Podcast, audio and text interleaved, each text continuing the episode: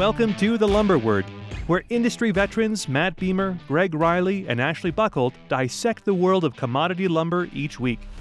We bring you up to date insights on supply, demand, and market trends, sharing our trading expertise to benefit everyone in the supply chain.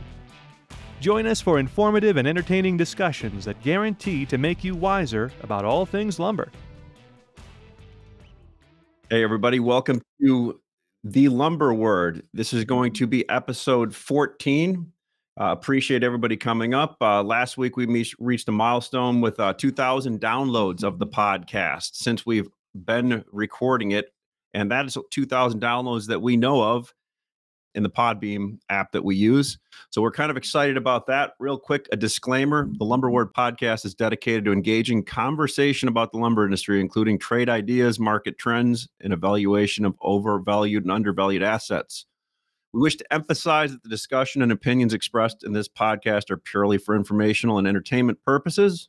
They should not be considered as financial or investment advice. We encourage our listeners to make their own financial decisions taking into account their unique circumstances and financial goals and to seek professional financial advice if necessary. Man, I love Ash. I just love that we've gone establishment here at the Lumber Word. Well, and, and, that and, was, I mean, hundred percent written by Chat GPT. They did a great job too. Exactly. They did. They did do a great job. They, I only have to type in one word, and then they type that up for me. You went word. Yeah, it's uh-huh. exactly, uh-huh. exactly it. Uh, the other thing I wanted to mention before we introduce our guest is we have our new website up. It is thelumberword.com. That's thelumberword.com. As we grow over the next few months, uh, we are going to add a lot more data into there. Every show will be updated on there with an explanation of it. Gregg, you were asking about charts. We'll be able to put charts in there. It's also a place people can come to to ask us questions that they want to hear about during during the podcast. Do we have a place? So we're gonna have a place on there, Ash, where people can put their credit card information in. We can auto bill them monthly. We're working on that. We're working I on mean, that. You know, that's, that's gonna that's what I'm here for. You know, a lot of guys say, "Hey, Gregg, what are you doing?" You know, like you know, you love the lumber business. You've been in it all your life, and I'm going like, "Yeah, no, I just do it for the money." we'll we'll work on that. Take, uh, let me put a note down on that. So we're going to jump right into it and introduce Joe Pepe from LMC. Joe, uh, Joe has been in the industry for Joe. How long have you been in the industry for? Uh, very long, uh, five years. You know, everybody else has either been here 25 years. So uh, yeah, you know, so, so five, definitely not a veteran yet. No, you're definitely still a rookie. I mean, five years. That's like that's a rookie year. So, so as with everything, I'm going to let you explain a little bit. Talk about LMC. I have worked with LMC directly or indirectly at all the companies I've been in. Great group of people nothing but good things to say. And we're, we're excited to have you on. I saw on LinkedIn where you were a mathematics tutor. That's right. That's right.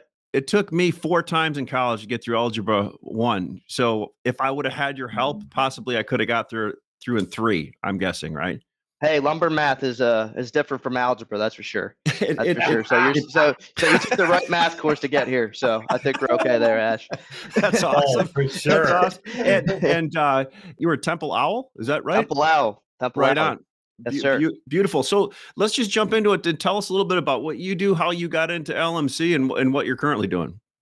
Yeah. So uh, to break it down here, my father actually worked at LMC about 20 years ago he sold nails and fasteners his whole life. Um, you know, it's weird. Not that following your dad's footsteps is a, a bad thing or anything, but you know, when it's like building materials, like, oh, you're doing what your dad did. You know, nobody ever questions it when you're a football player. You know, Marvin Harrison Jr. He's at Ohio State. Nobody's like, oh, nobody's yeah. questioning him that he's a, he's going to be a wide receiver someday. So, you know, a little different there. But he got me into a lumberyard at 16 that he was uh, selling nails at. And, you know, that's how I kind of broke into the industry there from that point of view, just stocking shelves at the lumber yard, pulling orders and everything like that. Graduated from Temple in 20, 2018 with a marketing degree and kind of had, you know, that little tease of the industry uh, with, with that. And I interned at LMC uh, my junior year of college, then came back, graduated, and ended up back here. So that's kind of that's kind of the journey there, Ash. You've got two other guys that had a similar journey. So you either get in it by accident or you're born into it. I, am kind that's of putting right. you into the category that you're born in born I into would agree. It. I would agree, Ash, for sure. Yeah, so like so Ash, we started out our careers were a lot rougher. I mean, I had to start unloading like box cars of lumber by by like hand, you know, before they even had, you know, flat car paper wrap. Did you you had to unload trucks by hand when they came in, didn't you? So you remember the deal when you and I worked together at Block? Uh, if I sold my dad a truck, the deal was it had to deliver on Saturday, and I had to unload it and then hand put it into the bins. Bins. That's, So- that's old school. That's the way to do it. So I would do anything for an order and agree to that, um, and and it worked. So so Joe, tell us a little bit about LMC. What LMC is all about. Yeah, so the basic overview is, you know, we're 400 independent dealers, you know, that we group together and we're able to buy together. And with that combination of all the dealers, we can have the purchasing power and be able to compete with the Home Depots, Lowe's, et cetera. So we independent dealers come together and make one big conglomerate, and with that power, able to compete with the big guys. So that, that's really the the gist to keep it uh keep it simple. I mean, the biggest challenge for you guys probably has been all these private equity guys rolling That's up right. the independent guys. I mean, it's it's crazy when I look at some of the markets out there where there used to be, you know, five or six guys that you talk to, and now it's one buyer sitting in an ivory tower somewhere. yeah, with those private equity groups and how they're running their lumber purchasing, it's uh, way different from uh, you know what we usually see for sure. Right. Well, and their buying strategies are so much different from privately owned independent dealer on Right. how he looks at managing the market, his inventories, et cetera. I mean, I think that's one of the things that really differentiates for your members is, you know, the expertise that you guys add to give them a competitive advantage in the marketplace. You know, one of our biggest strengths is that we have 400 fiercely independent dealers, and one of our roadblocks is we have 400 fiercely independent dealers. we have 400 different strategies that you know we mm-hmm. have to you know make sure we're all accustomed to. So it's a- it's a lot of fun. Yeah, I, I've had a great time in this industry, and you know dealing with all these different strategies and everything like that every day is uh, it's definitely a challenge for sure. So Joe, one one thing you sent me over a week, a couple weeks ago, was a little uh, a video. I Yeah. should say it's uh, that you give to your to your members, and Yep. I walked into Gregg's office after listening to it. And I said, "Hey, you know, Joe really does a good job on this." And we you were talking about two by six being, you know, how Gregg we were talking. About, he went from overvalued. And I'm like, "Hey, Joe thinks it's kind of." Getting cheap again. And Gregg's Right. like, well, Joe's probably right about that, right? That's after we went from 600 and something down to 500 490 ish and uh, you were you, and so anyway that's do you still do that on a weekly basis put out like content like that Yes, I do. And if I don't put a video out to the dealers, I will at least get a message out there. Some weeks on Fridays gets a little crazy, you know, even though Friday's typically a slower market day, you know, I, I have a lot of catch up work that day. So I try to get a video out as much as possible. Like you said, Ash, I need to get more consistent with that. I always get asked for it. So I try to make it as much as possible. don't you think that now and you being a younger individual in the industry that just video and audio content on a regular basis to customers is is really a, a difference maker right now right Oh, it's incredible. And it, we have all the equipment here. I just have my tablet and my headset. I have the free audio production equipment or whatever on built into Microsoft. So easy to get that content out there. It's just a It's little amazing. extra work, right? Yeah. We had kyle on from sherwood last week and it was Yeah, a I great gonna show we say, you talked had the you had the big guy Kyle there from Sherwood, the CEO, and then now you got a five year trader. So it's well no look look at it's it's uh you get all you Don't- get all don't- the you know, of life there. Don't show them up on the show, Joe. Come on, come on, don't do that.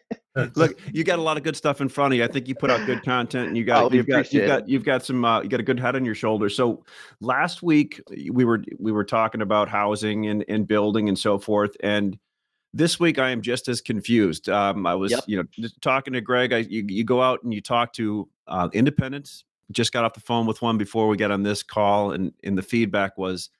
Uh, we're waiting for the owner to give us permission to buy again, and we're trying to figure it all out. Then you go to a great big chain, and they're like, "Hey, just going through our numbers, month over month, we're down a percent, down big up in the Northeast, down or a little bit better in the Southeast."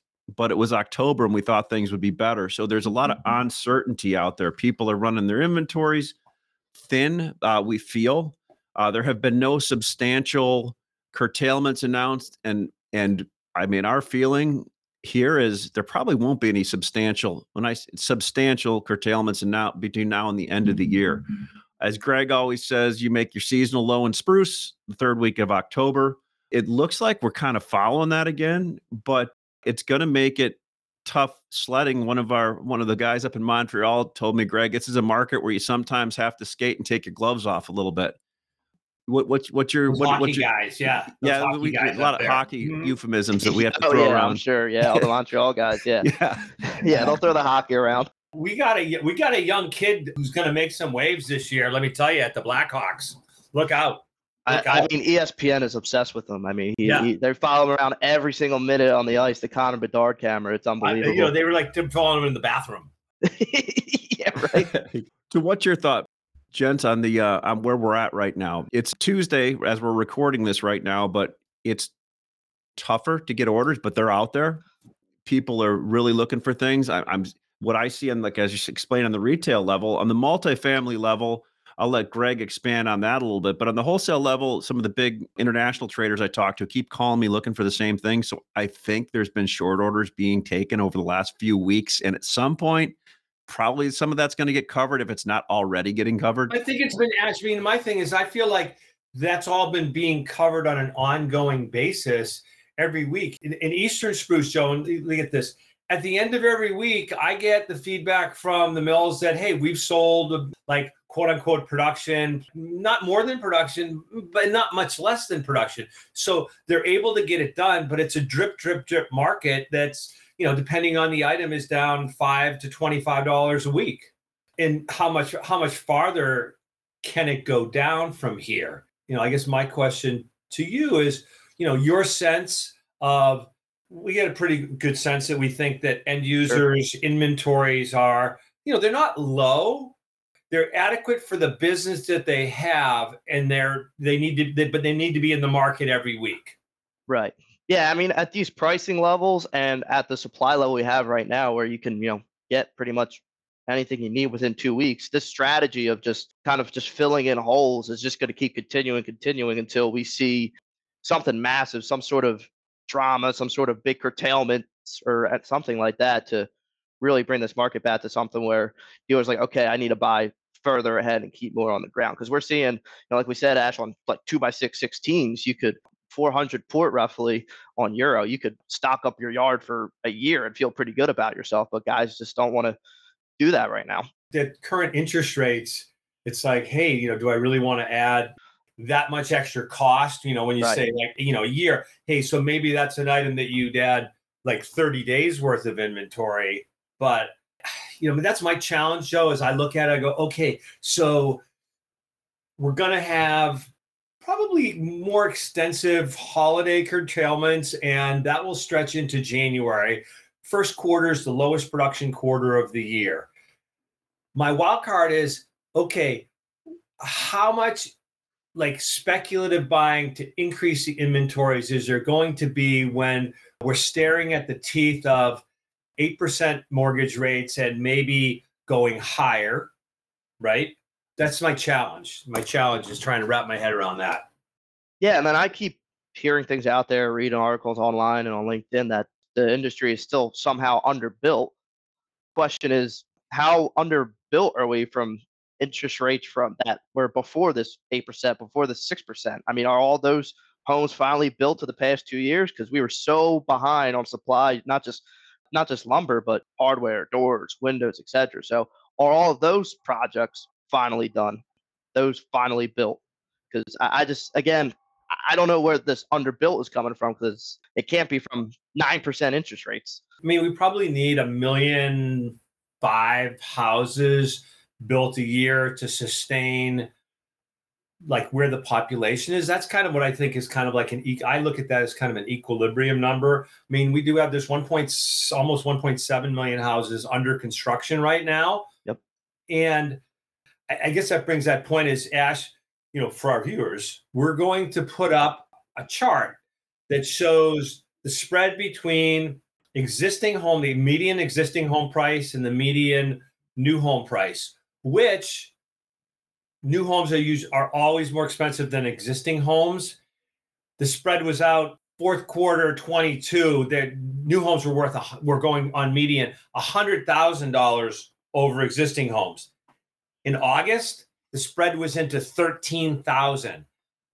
I'm trying to think through my head So, what does that really mean? I mean, I don't know that we've ever seen new homes on average costing less than existing homes, but I'm projecting that somewhere over the next three to six months. Ash, you had some great data from the Pulte earnings call this morning. Yeah, that was a great, great article. So I was reading Lance Lambert. Shout out to Lance here. A shout out to Lance. He put it out real time during the call. And basically, what the Pulte Group CEO Ryan Marshall was saying that that's their most powerful tool right now is their ability to buy down rates. This is a neophyte's definition of what I heard Lance say. Their their, their real power is their mortgage side and buying right. down rates. So right during that, I came and I said, "Hey, Gregg, I just read this about that Lance put out. Okay, that's great for the Pultes of the world. What about all the other builders, the smaller right. ones, and so forth? Can they? How, how do they get into that? I mean, does that hurt them? Does are just these bigger builders going to start consolidating more with these smaller builders? Are, is there going to be margin shrink now? Every tick up in mortgage rates now, that buy down just becomes more expensive. Or when do buyers decide now the buy downs, you know, 5.75 ish now? In a month, what if it's 6.75? So there's a lot of things in the air there. I mean, from a practical standpoint, that's just a different way to cut the price of the house, right? Good point. From a practical standpoint, whether you give away a bunch of free stuff that you normally charge extra for, or you subsidize right. the interest rate, this is just another form of price cut that's ultimately going to eat into margin. But it's but it's still positive for new, at least for that group for Pulte. It's positive for go forward building building and selling new homes. Yeah, right? I mean, I, I I'm I'm feeling like the single family home builders. You know, it's not going to crash next year, but it's it's gonna it's gonna continue to be a challenging environment. That's for sure. Yeah, I'm just curious when it comes down to these big builders buying down these interest rates. You know, as a buyer after the fact, I mean, what's the mechanics of if you want to refinance that?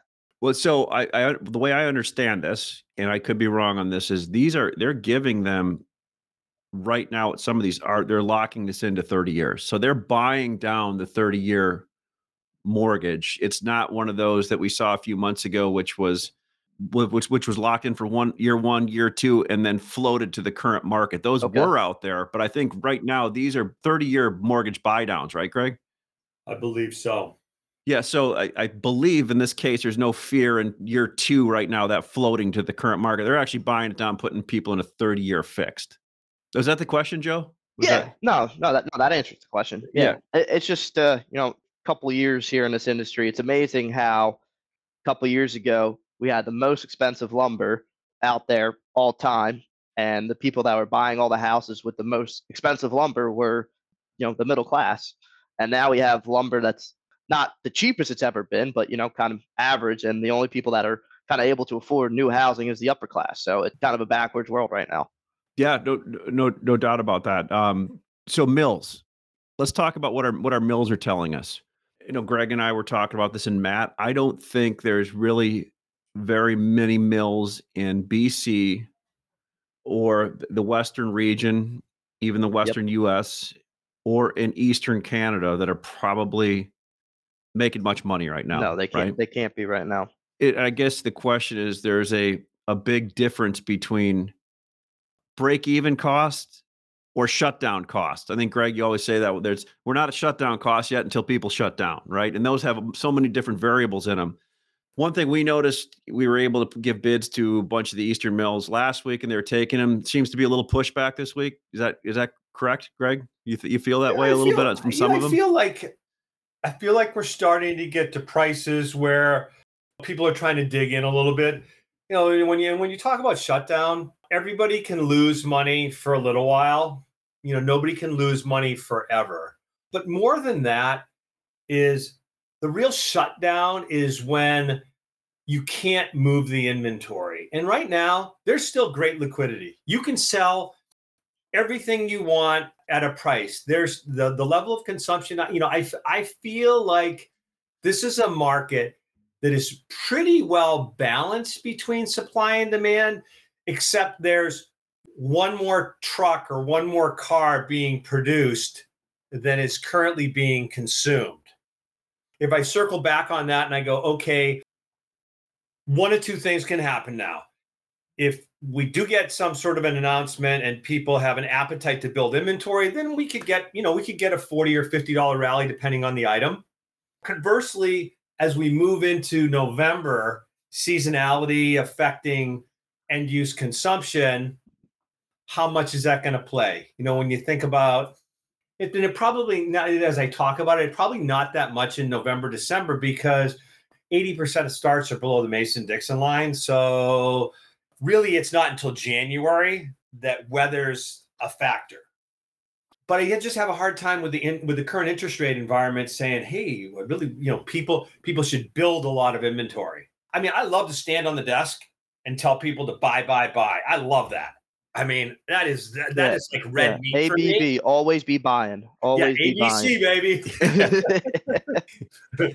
oh, that's so, that's ABB. ABB. Yes. Yep. there you go, Gregg. There you go. Gregg. Gregg. Let's let's circle back to that. You talked to some some people in the uh, extended pricing world that went out to some of their multifamily people and instead of them going in and buying it they actually bought some wood and put it on the ground right are we seeing that what's multifamily going to wow. be doing what's what's long-term pricing going to look like and i had a person looking to cover some cars yesterday said i couldn't ship a car for x amount of weeks because the inventory was too full at the reload at a public That's interesting reload. because the That's reports that I've gotten from reloads are that that they're low. I mean, that was a report that I got from Matt in Texas this was yeah, a Midwest reload. Said that the reloads were low, yeah. particularly with the multifamily guys. That was interesting. But are you are you here? What are you hearing on the multifamily side, Gregg? For people uh, for the appetite to to to either lock in prices here or build an inventory because that's really a, you live a lot in that world. What I'm seeing, what I'm seeing right now is there's a little bit of stuff. There's a lot of projects that are in the finishing up phase right now there's some stuff for the first quarter, but one guy say was, you know, hey, they're they're saying they're going to be down 40%. I, I don't I don't think that's the right number. I'm still doing I'm still doing some research on multifamily for next year, but I do think that given this year, and I don't have what did they do with the number? What did I do with the number? You know, how much multifamily is up this year? There's a lot, there's a lot of pipeline of multifamily units that are feeding into the market right now. We see it in rents now across the country. Some of the hottest markets, the rents are down the most. You know, and these are all positives because housing's really unaffordable. And we need the rents have to come down. And, you know, as we're seeing the rent, the rent is too high. wasn't that a wasn't that, that guy talk about that in a political deal like six years ago? Ah. So anyhow, Joe, hey Joe, I need to let we got to get some some you know some sense from you okay, so are you, you know, are you all in on the Phillies tonight? What's the deal? Talk to me. Oh, absolutely. I mean, I mean, Philadelphia sports in general, we always have to, you know, make it interesting, always dramatic. You know, they don't call them the fighting Phils for nothing. So uh, they definitely last night they definitely were like, eh, we're just gonna go for Game Seven. So uh, I think they wanted to create a little create a little drama, and yeah, we're all in tonight, baby. That's that's for sure. yeah, I mean, you gotta you gotta have you gotta be scared agita. though, right? You gotta be scared. you gotta have a little agita about that right now. Always, come on, Italian, always eating pasta. Yeah, agita. Yeah, I, I live with it twenty four seven. Uh, well, listen, I love. I mean, there's nothing like there's nothing like Game Seven. I mean, nothing I like it. Really happy you know, I don't want to, you know, I, I don't want to hurt any of our, any of our, you know, the Astros fans out there, but you know, I was happy to see the Rangers get getting a shot at it. Yeah, I mean, it's amazing. The Astros uh, have had a really yeah. good run. Yeah, they signed Jacob Degrom. He can't play. They made the World Series. Go figure. it's just uh, that's just how, how it works. A few years ago, it happened with the Nationals with Bryce Harper too. He left, came to us. He's he's like such a better Series. postseason player. Uh, oh, he's a, unbelievable in a Phillies now. uniform for yeah. sure one thing I wanted to I wanted to bring up, guys, the people love to hear when we talk about it. It's for all the buyers sitting out there. They're always looking for the next the next item they like, what items no, they no, don't like. They're, they're, waiting for the next cliff to go over, right? Well, that's you could say that too. But we talk about this every now and then. What what items do we like? What don't we like? I mean, I was going through prices today. Southern Pine, obviously two by six, still looks really inexpensive, but that's a big, big treater item, right? And obviously the treaters must not be in pulling as much yeah. of that right now.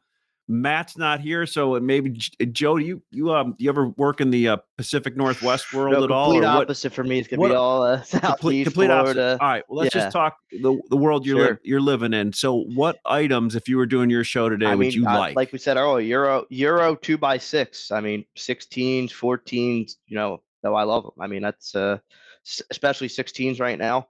Um, I mean, they are hot and cold, but there will be a point where everybody's going to come in and want two by six 16s. And at these levels right now, I mean, For our viewers, that that's an item they buy. yep, They should be buying. Let's see, it's the first of November.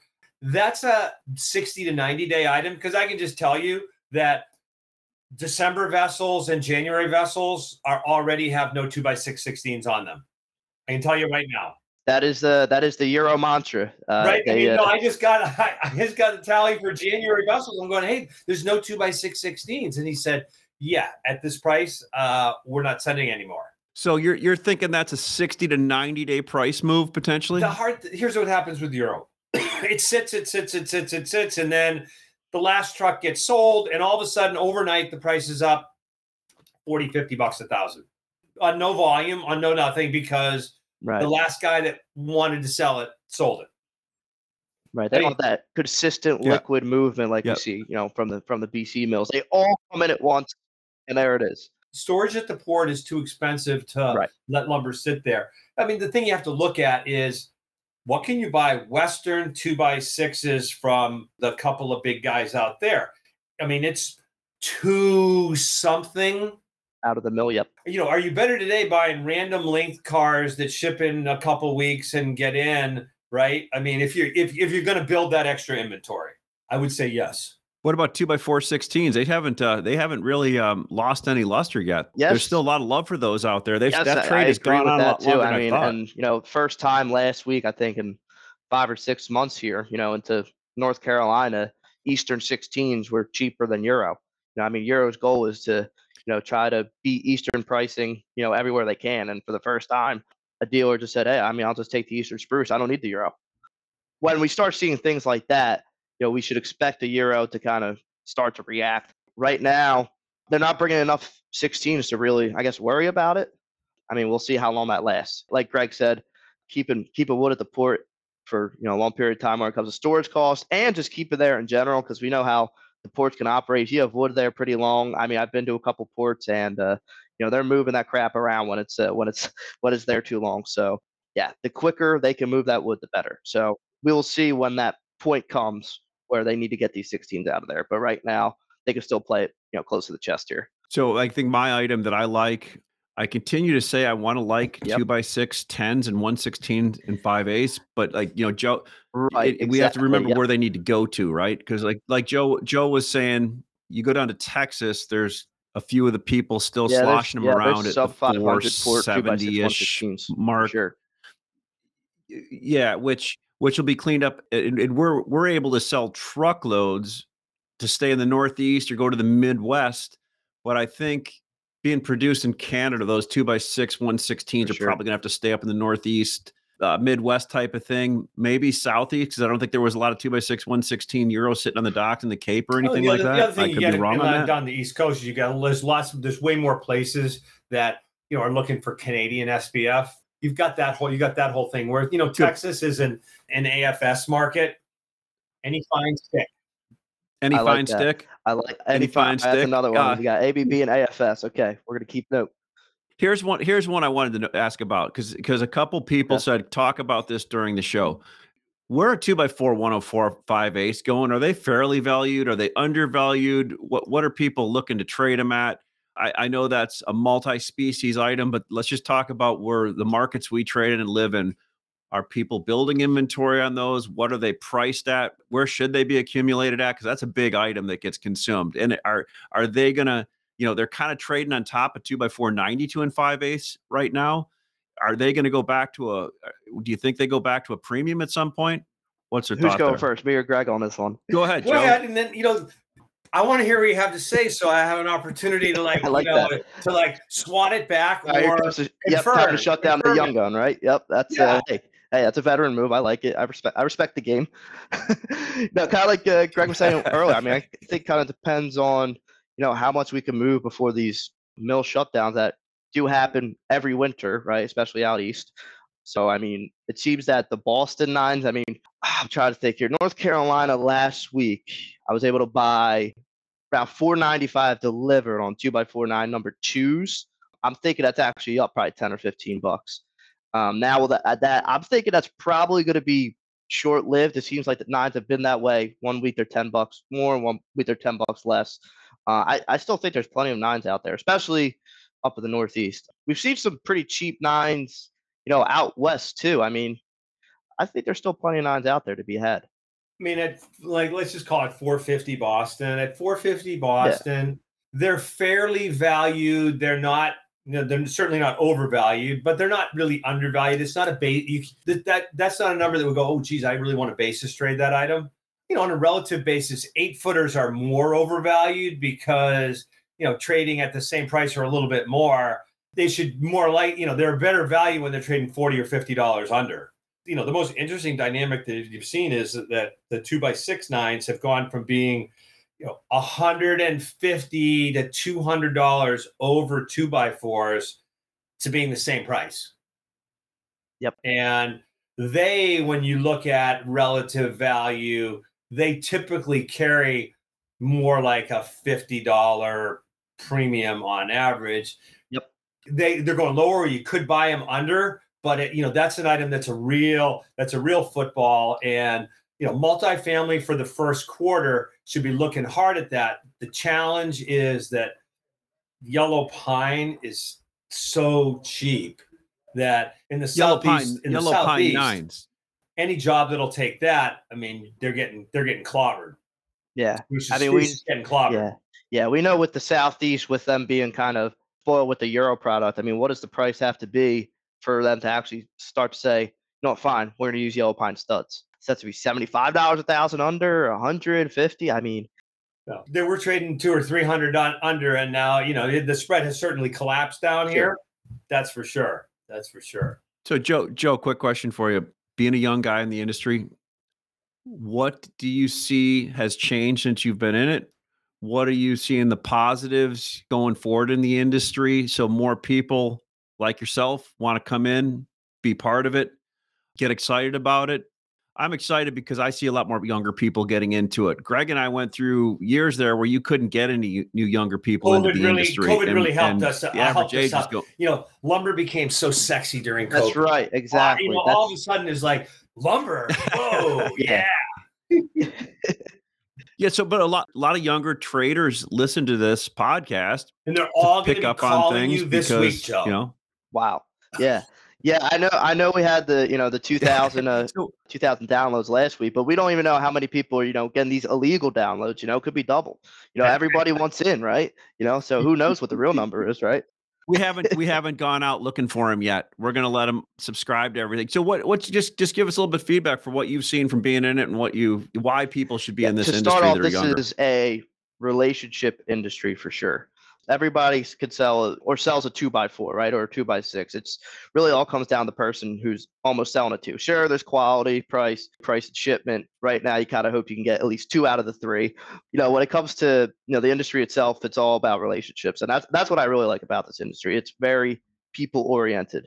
You know, yeah, there's a lot of emailing and things like that, but to really get things done, you have to talk to people to get it done. And I think that's kind of what this generation of new college graduates might be missing is really getting back into that being people oriented type of mindset.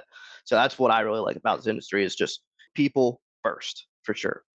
And then something to kind of go on with here, you know, the first three years here, you know, I was the youngest person here. We weren't hiring any young people didn't seem like again it only seemed like people knew about the industry because my dad worked in it or somebody knows somebody in the industry. Then as gregg said lumber got sexy. Now people are like oh you know how, how do i get in this lumber industry? And now in the past year or two we finally have some people younger than me. Covid you know definitely got people to notice this industry for sure and uh, we've hired we've hired some really good people here so we're pretty excited for you know what's coming down the pipe. Yeah no i i, lo- I love it. I mean gregg and i would take calls from people a lot younger than us every day. A lot of fun to talk to. It motivates me. It pushes me when you see that kind of energy. Yeah, this so industry uh, needs it it's, for it's really cool. Not that it's kind of an old person industry, but eventually there's going to have to be a new generation of people in this industry. So people need to get in now. I mean, for any young wannabe trader out there, I mean, this is a great time to get into the industry. That's for sure. You know, you still have the industry veterans uh, that are very helpful and willing to teach you as well. So this is a great time to get in. When you think a little about, you know, the LMC membership, 400 fiercely independent dealers, and, you know, you're looking at like vendors for LMC. What are the things that LMC looks for in vendors you've got such a great reputation with your vend with with your with your members you know the level of loyalty what a great you know obviously it's widely known for like what a great job you guys do for your members. There's a lot of potential vendors out there that may be listening and saying hey what could i do to be a valuable part of the lmc vendor community? Yeah. The biggest thing we pitch to our members is with the purchasing power we have we can buy directly from the mill. Closest you can get to buying from the mill logically should be the cheapest because then there's no middle ground. Of course, here and there, if you need a fill-in truck, you're going to have to buy through a distributor, wholesale, etc. But the goal for an LMC member is to buy from the mill directly. So, as a vendor, when it comes to Euro, especially, we've definitely added more vendors that way as well. You know, when I first started just five years ago, when it came to Euro, there was maybe three, four total suppliers of Euro. That was it. Now there's 30 yep, exactly, exactly. Now it's 90% of what I'm doing, even from Pennsylvania all the way over to Texas, is Euro. That is 90% of what I do on a daily basis is Euro. Gregg doesn't answer your question completely, but I mean, as an LMC member, that's your goal. That's our goal, and that's the pitch to them: is hey, we can buy it directly from the mill um, because of this power we have. Right. Okay. All right. Well, very cool. But my question to you, Joe, is you've listened to a few of our podcasts. You know, I had one person just send me an email while we were on this saying, Hey, are you ever going to be live on Rumble or YouTube? We've had a bunch of people asking us if we can do live video. What do you think we can do? Um, what do you like about the podcast? What can we do to, to add value to it to grow it in the future? I think I will kind of like you said uh, before. I mean, I think video content would be big. Um, I know you had it on LinkedIn before uh, when you're at a different place there. I don't know if it's, you know, you guys decided to switch off of that or anything like that. But you know, I think I think video is super important. I keep pushing for the live, you know, the live, and and you know, but that's they they can't censor me then, right? They can't yeah. they can't hold me back. I'll go on one of my crazy rants, and you know, God forbid I offend the Snowflake. No, we can we can we can censor you. We just oh, won't launch okay. it live. There you we'll go. do the video. Uh, oh, there you go. All right, that's new. There, yeah. we got we got news there at the bottom. There you go. uh, but I do for my pep talk, just some insider info. I do Rumble because for some reason, for my 100 views on YouTube, I can't have a song playing. So I can go to Rumble, put a song in because I'll do a song of the week, and it's yeah. no problem. If I go to YouTube, you know, I put a 30 second song in, and they're like, "Nope, you can't have it." What's, for my 100 uh, what's to 150 song? views. What's this week's song? It's still early. It's still early, so I can't. Uh, I, I can't give any hints away. What's your go-to genre? That you know, man. Are you like a country guy? Are you like a heavy you know, metal? What are you? You know, I try to cater to my dealer, so I'm going to oh, say it's okay, mostly so, it's mostly classic rock. It's mostly classic rock. Okay, so. all right, all right. yeah. I mean, uh, yeah. I think it might be tough. I got the I got wrist surgery coming here. I think you should throw some of the you know like the new you know country rock in there. I mean, I think you know I think your dealer they'd be okay with that. Yeah, I threw Post Malone in there. I didn't get uh, no, well, many good reviews. no, no, no, that's a little that's a little edgy there, man. you know? yeah, you know, you know, we tried, but we're getting there. You know, uh, that's cool. Joe, when I walk into the office on Saturday mornings, Gregg usually has 90s rap videos playing. It's like, is it, is it Gregg? Would you call that 90s rap slash oh love God. videos? No, no, no, would you, no, no, no, no. It's, uh, little R&B action. Yeah. It's more it's, the uh, mellow that's, stuff. You, you, that's that, no, it's hard. It's, it's hard. It's hardcore rap. And actually, yes, I haven't.